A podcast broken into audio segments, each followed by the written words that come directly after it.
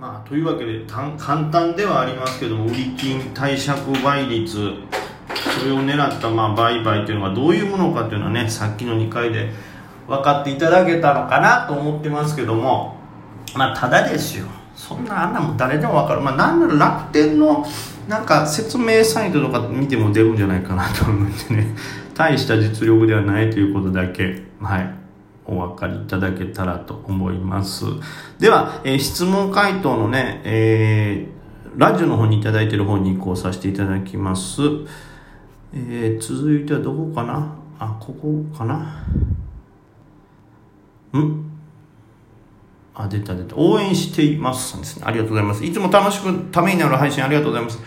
以前に話されたことがあるのかもしれないですが株を始めた頃の損失や情報サロンなどの失敗談があれば聞きたいです。それとそこから勝てるようになったタイミングときっかけをぜひお願いしますと。自分自身2021年に入ってから全然ダメで気持ちが上がらずなんとかポジティブにできないかと日々いろんなことを試しつつ頑張ってます、え今後ともよろしくお願いいたします。頑張ってください。ありがとうございます。いやもうその気持ちはもう本当に分かる。同じです。こんまあ1月2月はなんとか耐え抜きましたけど2月の後半からもう3月の後半でしょ。苦しい相場よ。なんかね上値が重いよなかなかね。まあだから本当今日に関して言うとグロダイを取れたからなんとか形になったっていうもんですけど他もね苦しいな。っていう戦いしてるね。将軍者とかも一緒入ったけどな。まさかここまでと思わず早く売っちゃってるしな。これが良くないや循環ですよね。その本当はいつもの流れならそれで利益が取れてるんだろうけど取れてないからあのいつもとちょっと変えって早めの利確したらそれが上がるっていう。まあこれは難しいですよ。リスクを背負わない。負けないのが一番ですから。はい、早めに打ってでも利益を出すっていうのは大事なんですけどね。もっと材料等についてね。とか勢いでパッとこう判断できるっていうのが今日はちょっと遅かったですね。はい。というわけで、まあ、失敗談ということですけども、まあ、ありますよ。そりゃいっぱいあります。僕も最初の頃めちゃくちゃ何年にもかけて負け続けてましたからね。今考えたら、あんなんで株やれ、やろうとしてたんが間違ってもっと勉強したらいいなと思いますけど、今実際ね、なんか後輩芸人とかに、なんか株ってどうやったらいいんですかとか、なんかこんなんわかんないんですよ、みたいなんで、本当まあ詳しいことは教えられないというか、僕の技量じゃね、えー、手に余ってしまうんで言えないですけど、まあ、僕で分かることであくまで僕の経験談よということでね後輩にこう伝えますけどその後輩がもう何人ですか？15人ぐらい今いるんですよ。株のことをちょっと教えてください。って本当に講座の開き方だけの人とかもいますけどそういう方々たくさんいるんですけど意外にねみんな勝手にトレードをしますからねその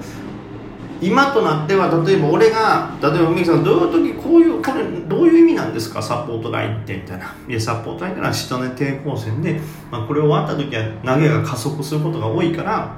まあ、終わりそうな時、まあ、あまりにもその日地合いが悪いとか何回もそのサポートラインをこう攻めてきてるような時はね早めにカットした方がいいかもしれないし基本的に追われた瞬間カットして、まあ、強かったらまた入り直したらいいんじゃない？とかね説明するんですけど。一番初歩でしょこんな。それをあなるほど分かりました。で次しばらくして LINE 来た今日何々と何々買って何々で利益取りました。梅木さんに言っていただいたおかげです。ありがとうございます。って言ういえ俺もサポートラインの基礎の基礎みたいな説明しかしてないよと。そんなんでめちゃくちゃ突っ走ってもうてるやんとは思うんです。だから今考えたらね、先走りすぎやろそのあなた全然株のことまだ分かってない段階で、まあ、言ったらなんていうんですか、ピストルの、ここの、ピストルのこの先っぽのこれ弾出るとこ、これなんていうかわかる？これ穴って言うんやでって。あ、ピストルの先の、この先のこの弾出るとこ穴って言うんすか？じゃあ今から敵殺しに行ってきますっていうような状態ですから、いえ、何も教えられてないのよ！っていう状態で戦場に飛び込んでる状態ですから、そう危ない。まあでも最初は僕もそんな頃でバッと始めてしまったのもあって、こう失敗が多いんですけども、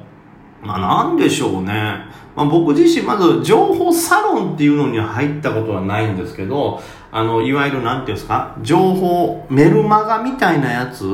に登録させてもらったまず失敗もありますよね。その、銘柄来るんですけど、ちょっと上がって下がるみたいな。もう買うタイミングちょっとでも遅れたらも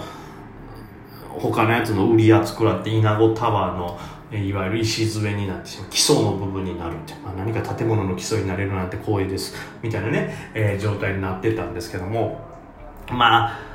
今考えたら当然バカですよ。受給も分からず。でまあ当然株のタワーってこうなるんだ。でまあそういうね騙してくるような人って口がうまいですから。もうこれあのあれですよ。いわゆるパチンコ攻略サイトとか競馬攻略サイト攻略情報みたいなのに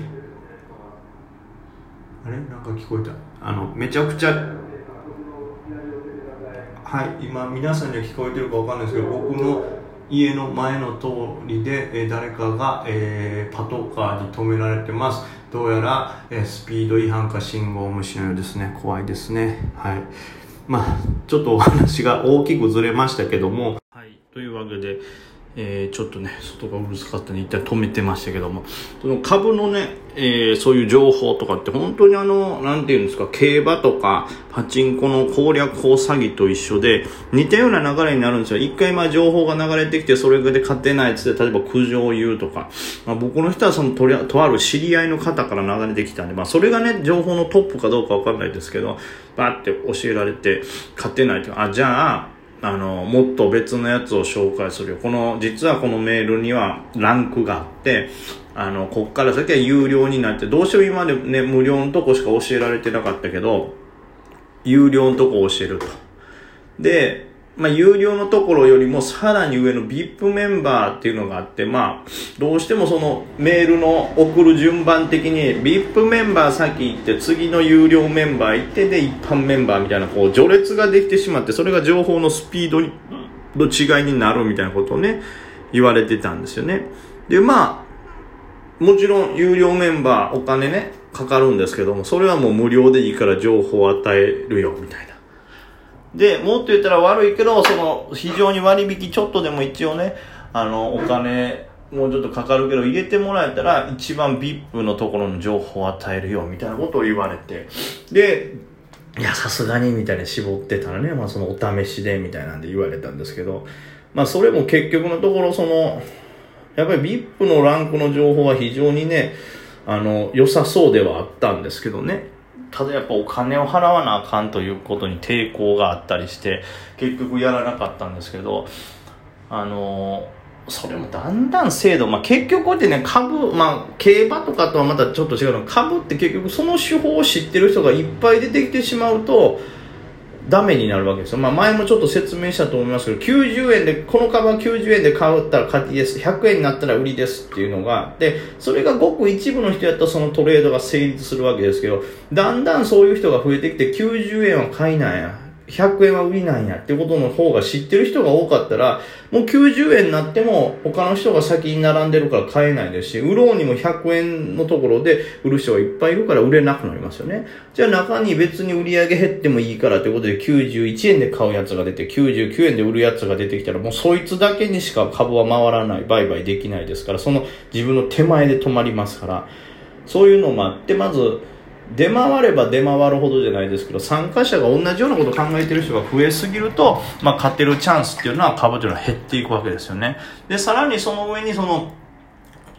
メールマガジンとかになったらみんな均一で情報流してますよっていうものの、例えばね、昔あったの、なんかサロンとかで先に有料メンバーが買い込んでから、えー、そういう下々の一般会員流すみたいなことされたら、一般会員の中でもね、当然、早いやつはまだギリ間に合うかもしれないですけど、基本的にはもうかなり勝率の悪いトレードになりますから、まあそういう僕はメルマガ的なものとかね、騙されましたし、あとはまあどっからか流れてくるこの銘柄って上がるんよみたいな、なんかね、株をやってるとよく言うんですよ。今考えたらそいつ株のこと全然知らんやん。雑魚やったやんって思うんですけど始めたての頃ってその人が雑魚かどうかなんか見破る術がないですから。梅君も株はね考え方はこうこうこうなんや。そうなんですね。それは理解できます。みたいな。だからその計算で言うとこうこうこうでここの会社ってこういうのを持っててこことつながりがあるからこれ絶対上がるでみたいな。でこういう情報があるとかなんか出るとか聞いたんや俺みたいなことを言われてそれを買ったら何にも上がらへんみたいな。そういうね知識持ってるよ詐欺にも合いますし。はい、どうしても下の方になったらやられるんでね、まあ、